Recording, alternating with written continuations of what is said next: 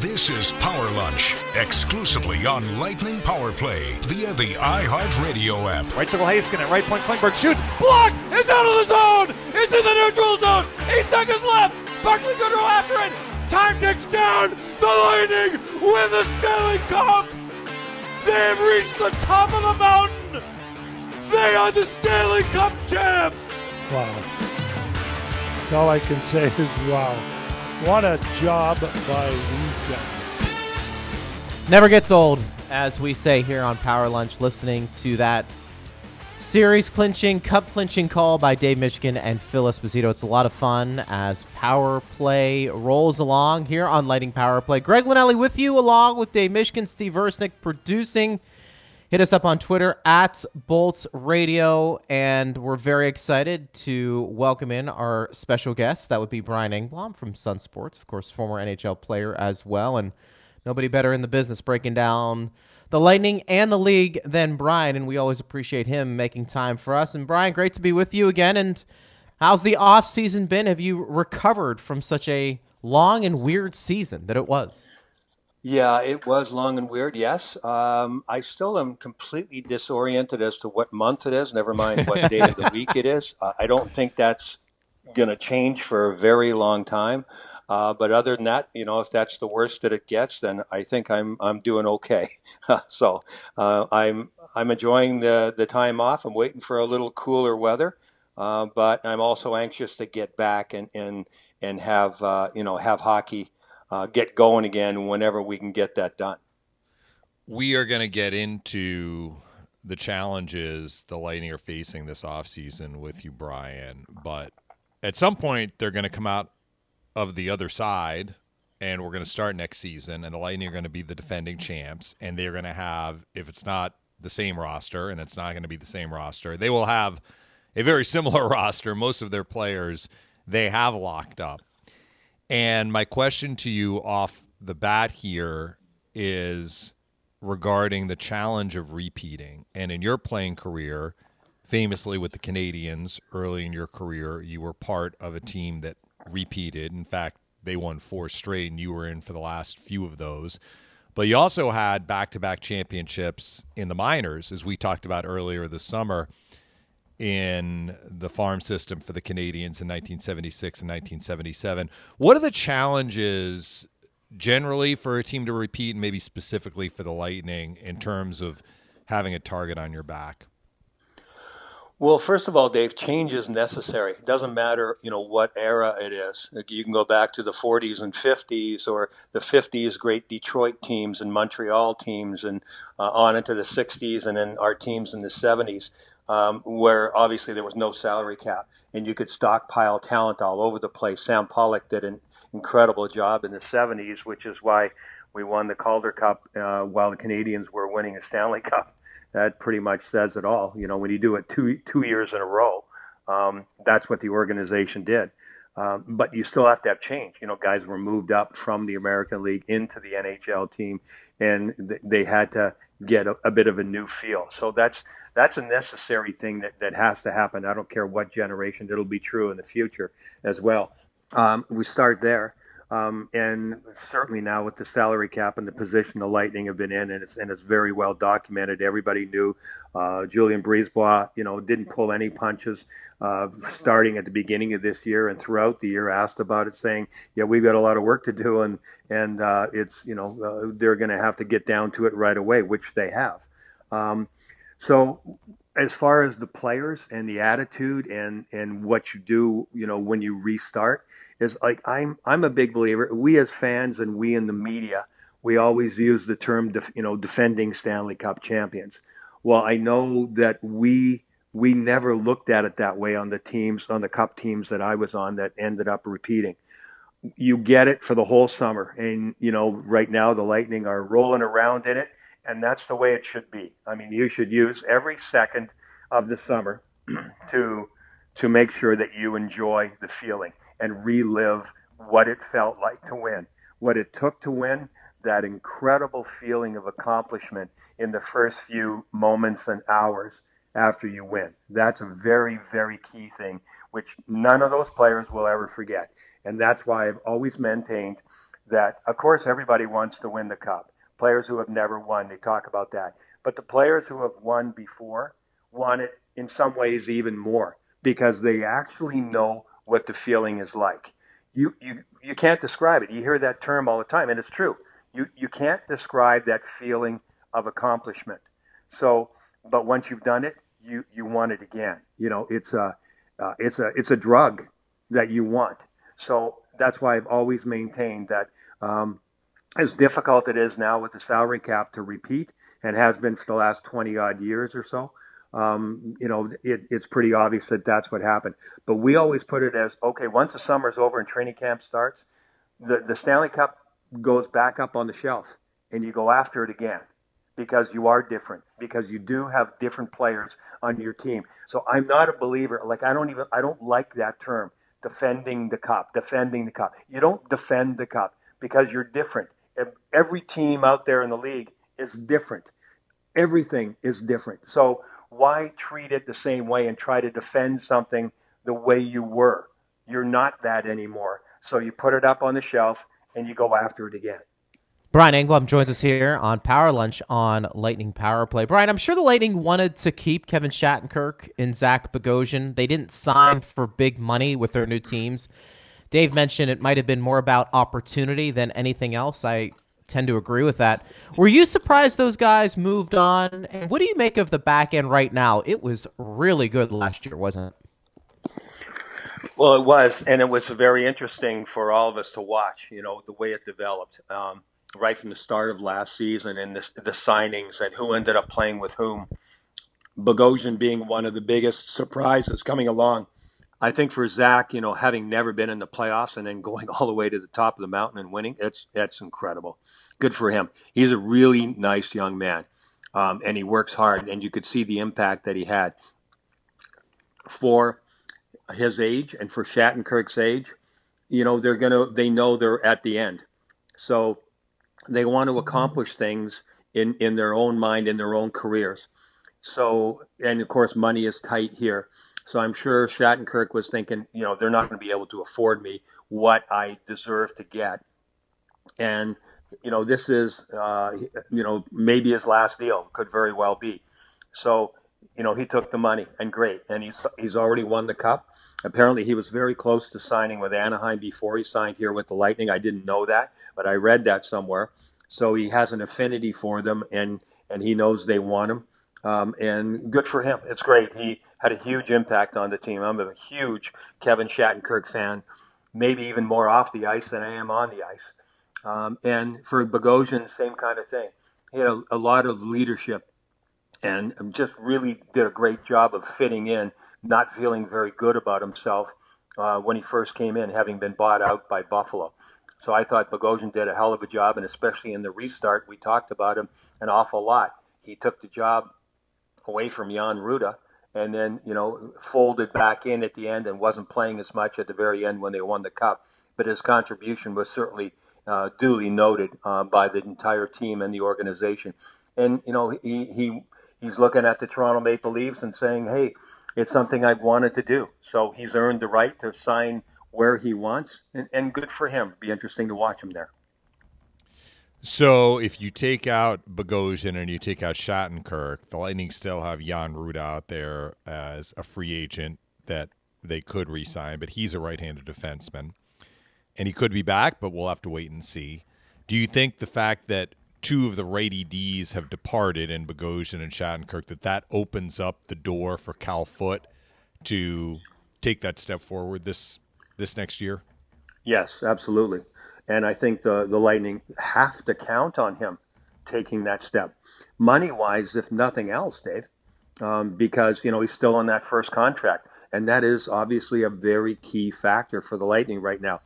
They have to balance the budget. They have to get uh, cap compliant. The, no ifs, ands, or buts. You don't play. The team is suspended. You know, when, when, when the deadline hits, if you're not at the cap or under the cap, you don't play. So that's not good. Uh, they're f- fully aware of that. So uh, absolutely the door is open. Is that pressure? Sure. But that's what the game is all about. And moving up, if you're Cal Foote, this is his time. He's he's needed some time to get used to the pro level game, to make some adjustments. He has shown that he's progressed. I mean, they had him around the team, right, in the re, uh, from the restart on. Uh, so he got to see and experience an awful lot. That's really valuable stuff for him to see that and feel that, what the playoffs is like. Making the team is one thing in, in fall in the fall, but you know, being around it and watching it, I, I was one of those guys. I know exactly what that feels like. That's how my career started or, or moved up. Almost exactly what Cal Foote is just getting into now. A very good team that didn't have room for him yet, probably thinking all along, hey, I can play in the N H L. Some of the guys that I played with and against played in the N H L this year. So he has mixed feelings about, hey, I should be there. I should be there. But then he looks at the roster and sees eight or nine defensemen on the big team and no room for him. He understands it, but still doesn't like it. I know exactly what that feels like. And there were times where I thought about asking to be traded. And I don't know if Cal Foote felt that way. His dad his dad is a, a terrific defenseman. You know, he had a great career with Colorado, won cups.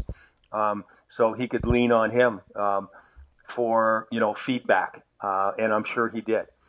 But, the, you know, the fact is he's still a member of the Lightning. This is his time. The door is open, absolutely. There's a spot there for him. And the organization, in fact, needs him to take that spot, in my opinion. They need him to. I'm sure they're not going to say that because they always try to take pressure off of young players. But they need him to do it. If he can't, it, it will be a setback for the organization because money-wise, it, it, that's the most important thing. They need that slot, and they he should be ready. So I fully expect Cal Foote will be there. I like what I saw from, from him. Um, he'll have a, a ton of time here to work in the off season and, you know, get faster and quicker, and the the rest will be experienced. Uh, so I fully expect to see Foote in the lineup next year. So the Tyler Johnson situation, we know what's happened to this point. The Lightning asked him for some teams that he would be open to going to.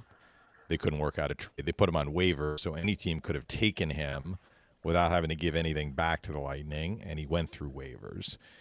And we've discussed this, Brian. It seems like the Lightning have one of three paths to, to go forward here regarding Johnny. One would be that they have to sweeten the pot and throw in a pick or a prospect or maybe some yeah. combination thereof. A. B, the landscape around the league changes so that in October, when they were initially shopping him, maybe some teams were looking at some other guys. And as we get closer to the start of next season, whenever that is, those teams' needs may change, or they may feel more of an urgency to to circle back to the Lightning, in which case maybe they could move him without having to sweeten the pot, or they get a couple of teams maybe bidding for him. I don't know the likelihood of that, but that's certainly a possibility. Or C, they just go back to the drawing board, and Tyler Johnson's on the Lightning next year, and they look to move salary elsewhere. Do you have a sense of, of the likelihood of any of those three things transpiring? Uh, no, I'm as interested as, as you are. Um, I, first of all, it's got to be a very strange feeling for Tyler right now to think that I was put on waivers and nobody picked me up. But also at the same time, he understands, I'm sure, that Uh, you know, be, it's just the scenario with the sta- with the uh, salary caps, and and teams can afford to be really picky, and every team has their own problems, and so his his five million a year A A V is the problem. It's not Tyler Johnson the player, but at the same time, if I'm Tyler, I'm thinking, boy, this is a little shock to the system. So he gave them some teams, which he didn't even have to do, but he understood. And I think it was, you know, it was also something I'm sure the players talked about as the playoffs went on, that we are not going to be all together. We're not stupid. We, you know, everybody knows some of us are going to be gone. And some of those guys, including Tyler, knew he was one of those guys. So this is not news to him. He got to win the cup. Good for him. Great for him. He's been a tremendous asset. It's business, not personal. So I, at the same time, I've got to be thinking, like, I was a little surprised about how all this is unfolded, too.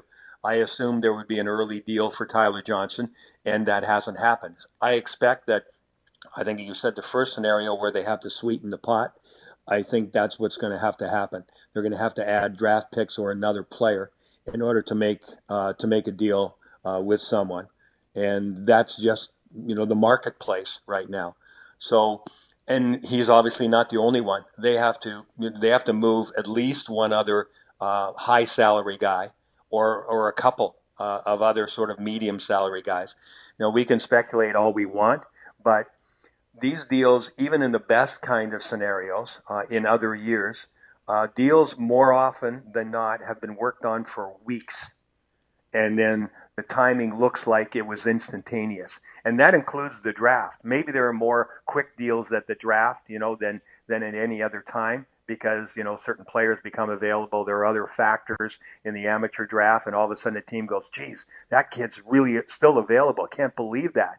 And it does happen. And then, you know, they call time and deals get made quickly. But most, I, I say ninety percent, whatever, for whatever reason, I'll just say ninety percent. Deals have been talked about by G Ms constantly, some of them for months. And then all of a sudden they, they pull pull the trigger because it's the right time to do it. So Tyler Johnson has been talked about, I'm sure, by Julian Brisebois and the management with many teams around the league for the last several months. Uh, but, you know, the other teams are in the driver's seat right now. So Julian is going to have to uh, be patient. Um, and it's going to be, a, you know, a game of poker, right? Other teams are going to try and get him for, you know, as little as possible or get him to sweeten the pot in a very big way. Um, so we just have to wait and see on that. Meanwhile, other deals have to get done too, which will change the outcome of what Tyler Johnson's ultimate deal is.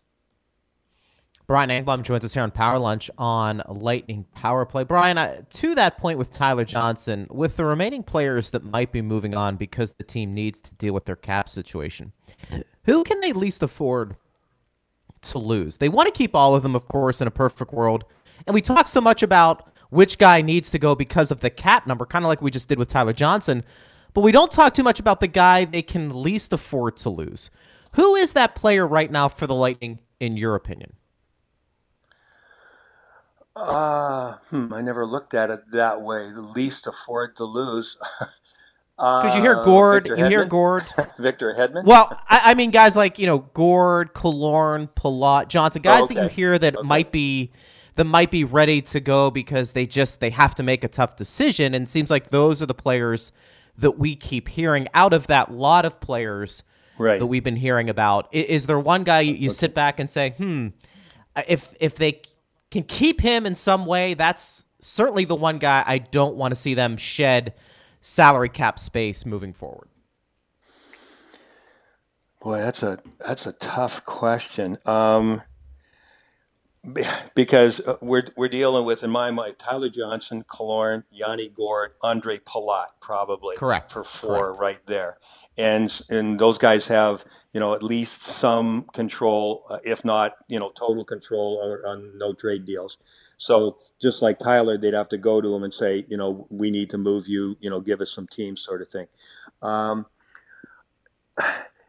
and I was just thinking about this while we were talking about Tyler Johnson. Tyler did not have a great playoff, and, you know, his year was, was okay, but for his numbers, uh, you know, it, compared to the past, not as good. So at the same time, he's maybe not as saleable as he was a year ago or two years ago. On the other hand, you have Ondrej Palat, who is incredibly saleable right now. A fantastic playoff. Outstanding. You know, he goes there and takes Steven Stamkos' position, if you want to put it that way. And, you know, all the goals that he scored. We all love Pally because we get to see him every day, right? And we know even when he's not scoring, you know, what uh, a key cog he is in the wheel, because he can play anywhere and he's a two hundred foot player. But if he's the saleable one right now, what if other teams are going, yeah, we don't want Tyler Johnson, we want that guy. So can you afford to turn that down? You can't afford to turn down anything, in my mind, if you're Julian Brisebois. Do you want to move Andre Palat? No. So I guess if I had to choose right now, I would say it was Andre Palat, to answer your question. But at the same time, this is this is tough business. And if a deal comes along where they get something back, they may have to go to Pally and say, look, we don't want to do this, but you see what's happening. And, you know, they don't explain everything because, you know, managements don't do that. but here's what we're up against. And, uh, you know, would you give us a list of, of teams and see if it fits in? There are so many factors here that could happen um, as to who gets moved and who doesn't, uh, because other teams obviously have a lot to say about what's going on. So I would believe just about anything with the Lightning right now, to be honest with you, about who gets moved or who doesn't get moved, because this is some serious business and they have to they have to clear some space. And we've talked about that quite a bit, as has Julian, that the Lightning have to clear some space. I'm wondering, Brian, how creative can the Lightning get on the other side of this in terms of getting their R F As re-signed, specifically Cirelli, Sergachev, and Chernak? I know that there's the expectation that they're gonna they're gonna offer those guys bridge deals, and those bridge deals might be three years, similar to what a lot of the other guys have gotten, whether it's Point or Vasilevsky or Kucherov in previous off seasons where they've gotten three-year bridge deals. Do you think, given this very unique situation, the Lightning can get creative to the point that they can lessen that term even more and save a little bit more money than what maybe is expected that these guys are going to be getting if it were a three-year bridge deal? You know what I'm saying? Yes. Uh, again, so many crazy factors.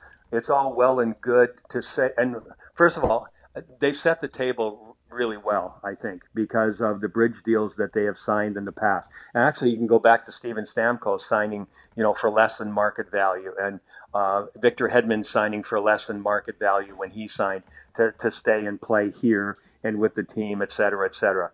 Then the Braden Point, you know, bridge deal, the the Kucherov bridge deal. Um, so they've set the table really well in that respect, as far as Uh, not jumping into seven-year deals right away with young guys. So, you know, they can say to the agents and the players, look, this is what we do, and the evidence is there. And that's important, because if you don't have that evidence, then and, and you're dealing with agents, you know, who are clawing for money here and uh, also trying to be realistic. It's not a great time to be a free agent, let's face it, because uh, of the salary cap being flat the next couple of years. So if there is a long-term deal for any of those guys, it'll be back-end loaded after the salary cap is going to go up, but that might be in their third or fourth-year deal if they signed, you know, a six- or seven-year deal or even longer. I don't think any of those guys, I don't think they're going to sign seven- or eight-year deals, because the landscape is changing. They're all really good players. Uh, you know, um, we're, we're talking about, you know, guys like Cirelli and Sergachev, who are going to have incredibly talented long careers, you know, barring injury. Chernak is at a level notch below that in my mind, because he doesn't have the offense of, of Sergachev, and it's not likely to change at this point. Um, so he's, to me, a, a little half notch below the other two when it comes to where the money is going to go. Um, and so anything pretty much is out there. But if one of these agents or players decides, no, this is, you are underpaying me, and I know there's demand out there and I'm willing to move, then you've got a problem. And they may play real hardball and say, I want my money now. You don't know what's going on. We don't know what's going on behind the scenes. And sometimes what, you know, deals that, you know, look to the public and we look and go, what the hell happened there? And then, you know, sometimes information leaks out a year later or a couple of years later and you go, ah, oh, okay, now it starts to make sense. There are so many of these factors that happen, and it's out of Julian Brisebois' control too. Now, I'm not saying that is what's happening, but those possibilities get there. I mean, it's money, right? And every uh, you guys have looked at, you know, the look at the Petrangelo situation in Saint Louis, right? I don't think a lot of people saw that happening, or even Tori Krug. You know, these guys are their top-level D-men, and they end up changing teams. And Petrangelo's one, I guess, was the most shocking. But in some ways, I think Armstrong did a hell of a job there in Saint Louis, because obviously the talks had broken down, and Petrangelo was over whatever the number. Like, just from the outside, it looked like somewhere around the high sixes or, or low sevens is maybe where Saint Louis wanted him. He wanted to go into the eights and nines, and he got, what, eight point eight. And then, of course, term figures into that too. So, and then it was like, we don't have a deal, we don't have a deal. Well, they could have, the organization could have really gotten stuck. Torrey Krug could have re-signed with Boston or gone somewhere else. And then Petrangelo could have opted out and gone to Vegas. They knew darn well he was talking to Vegas, right? So they could have gotten stuck there and got, now we've got to sign him. Now he's got all the leverage. So when they couldn't make a deal, they signed Tori Krug at a number that obviously fit for them and said, we can get along with that because they have other good players like Pareko and, and Dunn, who's a terrific young player, and say, we're going to move on. And I think Petrangelo got caught and his, you know, his jaw dropped to the ground. It's business. And I think that's a great example. So if any of the three players that we're talking about, Sergachev and Cirelli and Chernak, if, if if your agent or you're thinking that you're going to hold somebody over a barrel, be careful. Watch that Petrangelo situation. It's a, a really good segue into the question I have for you. Brian Engblom joining us here on Power Lunch on Lightning Power Play. Hit us up on Twitter at Bolts Radio. Brian, we saw Sergachev really take his game to another level this past year. Braden Point, I think we could have made that case as well, especially in the playoffs. He was dynamic, and of course, Ondrej Palat was really fantastic. You need that, amongst other things, in order to have a chance at winning the Stanley Cup. My question is, who needs to show that same type of progression for this upcoming season in order for this Lightning team to have another chance at winning a cup? Let's face it, any improvement is not going to come from the outside with free agency. It has to come from within again. Yeah, um, I would say Anthony Cirelli. Uh, we all love him. We love his progression. Uh, similarities to Braden Point. They are in some ways the same in that they've been very responsible players, have an understanding of the game at, at a terrific level at a very young age. Um, and then the rest is offense. You know, where can it come from? Uh, I think Cirelli is capable of more. I don't know if he can get to Braden Point's offensive production, but if he gets that scoring confidence, and scoring I mean in general, playmaking that ends up in goals, making great plays like Braden does, and certainly cashing in and becoming a better goal scorer than he is now, um, I would say he would be the guy that jumps to that next level. He's got the brain for it. He's got the skills. I mean, his tenacity is unquestioned. That's, you know, probably the the one thing we talk about with Anthony more than more than any other thing. Uh, but his his knowledge of the game and being on the right side of the puck and all the cliches that I could throw in there of evidence. That's why he gets as much ice time as he does. And in his mind, he can say, well, you know, I end up a matchup guy a lot, and that's true. And he filled his role terrifically. A huge reason why the Lightning won the Stanley Cup is Anthony Cirelli and his line and where they fit in on the team. Now, the team is going to look different, as we've talked about, coming in next year. So, Anthony, are are, are you going to stay in that same role and never change? And this does happen. And sometimes it's the team that puts a guy in a in a slot and goes, okay, okay we got him. He's that guy.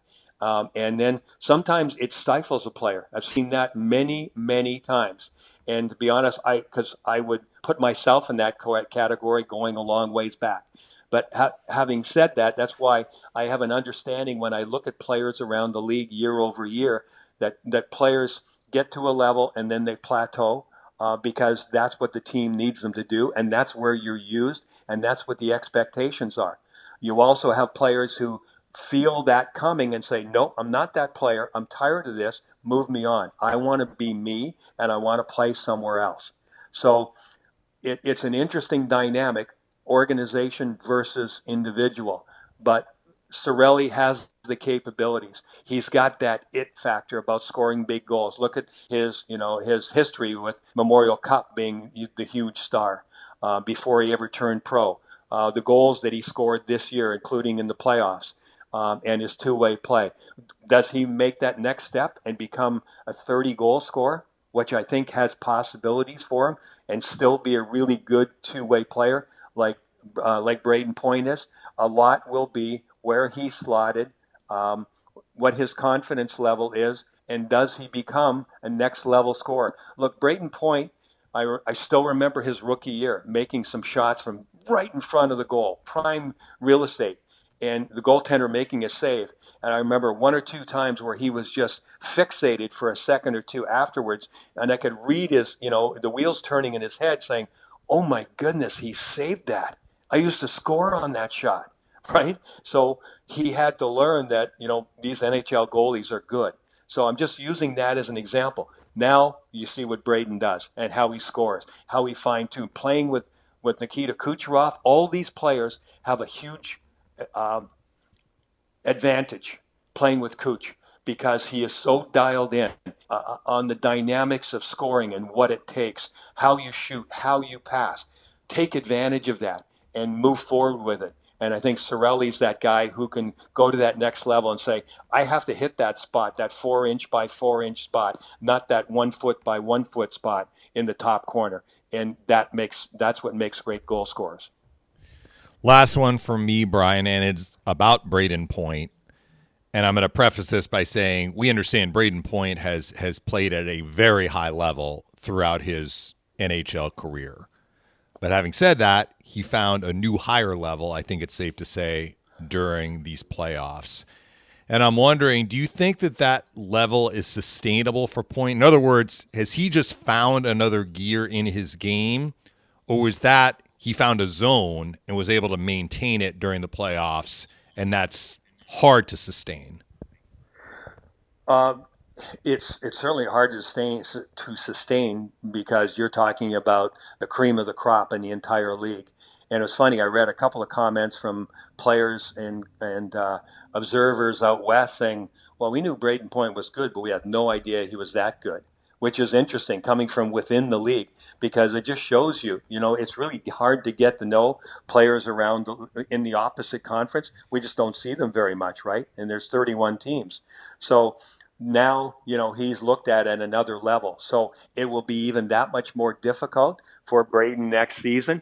He's, he's, he and Kuch are at that uh, elite level where other teams plan on them right off the bat. Having said that, the only thing I think would ever hold Braden Point back is injuries. And I'm going to keep my fingers crossed on that because, look, he was obviously bit nicked up again in these playoffs, even though he had surgeries at the beginning of this season. That was, what, a year ago now. Um, and he still had issues. But you could see the difference in his skating, you know, when the season started, you know, this past season. Um, and then during the break, I think he got a chance to get healthy. And then obviously something else happened again. So for him, because of his size and because of, you know, the, the groin and, and abdominal injuries that he's already had, I'm going to keep my fingers crossed because wear and tear on great athletes is something they don't have any control over. So Uh, has he got the will? Has he got the brain? Has he, has he got all of that? He's got everything. And he's got the partner in Kucherov, and they are hand in glove, uh, you know, one of the top combos in the league, and they've established that even in Stanley Cup finals. And so he can handle pressure as well. The only thing that would be an if factor for Braden is keeping him healthy and keeping that body together because he is a fantastic player. Brian, last question for me. Did Bill Foley let the cat out of the bag last week when he said on a radio station in Las Vegas that the league is going to start hopefully around February first? It needs to have forty to fifty percent capacity when it comes to attendance and that there will be a strong possibility of having an all-Canadian division because of the border restrictions. Those were pretty specific points, and I can't imagine Foley just made that up on the fly. No, I'm sure he didn't. Um, there has been, obviously they talk all the time, uh, and there have been, you know, innuendo and, and rumors out there for quite some time. And, uh, the people in our business who are experts at uncovering stories, you know, have, keep their ear to the ground all the time and talk to, you know, everybody from agents to G Ms to owners. So we've heard these things before, and he just came out and, and said them. So uh, I think that, you know, understandably, Gary Bettman and, and the league is hazy about it because they don't want to set deadlines that they have to spend so much time, you know, backtracking and answering questions. Well, you said this, you know, it's like politics, right? Well, you said this four months ago and now it's not happening. Why? Well, you know, I wouldn't want that headache either. So they're trying to have a plan. Uh, because everybody needs a plan. G Ms need a plan, probably first and foremost. The players certainly do. You have to get on schedule. We're going to try and start January first. That's what Gary Bettman said, right? And a lot of that, my understanding, is that because at some point in the past, there was talk from somebody at, at whatever level in the Canadian government saying that the border will probably be closed till January first. That is a gigantic factor, of course, for the N H L. It's a huge factor. If the border's not open, you've got to have a whole different plan. And so I'm sure the N H L does have two or three, maybe even more plans. I don't know. But that's where it starts. But it would make sense that if anything is going to be even close to normal and you're going to travel to cities, if you are, the border has to be open. If it's not, then you have to have a Canadian division as one of those plans. Canadian division, maybe two others in the U S, set up maybe two or three or four bubbles or what.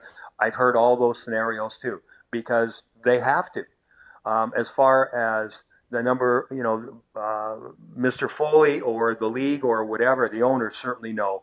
They obviously they want one hundred percent capacity, but I'm sure some of them have said, I'm not even interested in opening the doors until we get to X percentage of people in the seats, because I can't make any money and I'm not going to spend another year bleeding money. So I, I, you know, I might as well not even start. So those questions obviously go on because they're the ones with the pocketbook and they say yay or nay, and it starts with them and ends with them. So Um, is it possible that it could be February instead of January? Of course it could. Anything is possible. They want to, Bettman said, we're going to try and play eighty-two games, of course, because they want to fulfill that T V deal as best they can. That's big currency. Even though it's a lot less than the other sports, it's big money. And that's why, you know, what happened this year happened, because at least they could get T V revenue. So they need fans in the seats. Our sport is well known that it thrives on the actual people in the seats in many ways more than other sports. So um, if if that's all true, then maybe we are looking at fifty or sixty games, whatever, and starting in February. I hope not, but uh, Mister Foley knows a lot better than I do. I know that. And we appreciate him dropping that news this past week because it gave us something to talk about. So that was a lot of uh, a lot of fun speculating. Well, Brian, as always, it's great catching up with you. We always appreciate it. I'm sure we'll catch up with you soon, and uh, stay cool if you can, because I don't think this weather's going to break anytime soon, unfortunately. Uh, it better soon. I'm, I'm, I'm confident that it will. Just another another few days. I keep looking That's over right. the horizon. Brian, great job, buddy. As always, thank you again. Thanks, fellas. Take care. All right, that is the great Brian Engblom. Always appreciate his analysis. Tomorrow on the program from Sportsnet, Elliot Friedman is going to stop by. He's been listening, and he wants to chime in. I can't blame him. We'll do that tomorrow. Thanks to Dave Mishkin. Thanks to Steve Versnick. I am Greg Linelli. We'll be with you again tomorrow at noon on Lightning Power Play.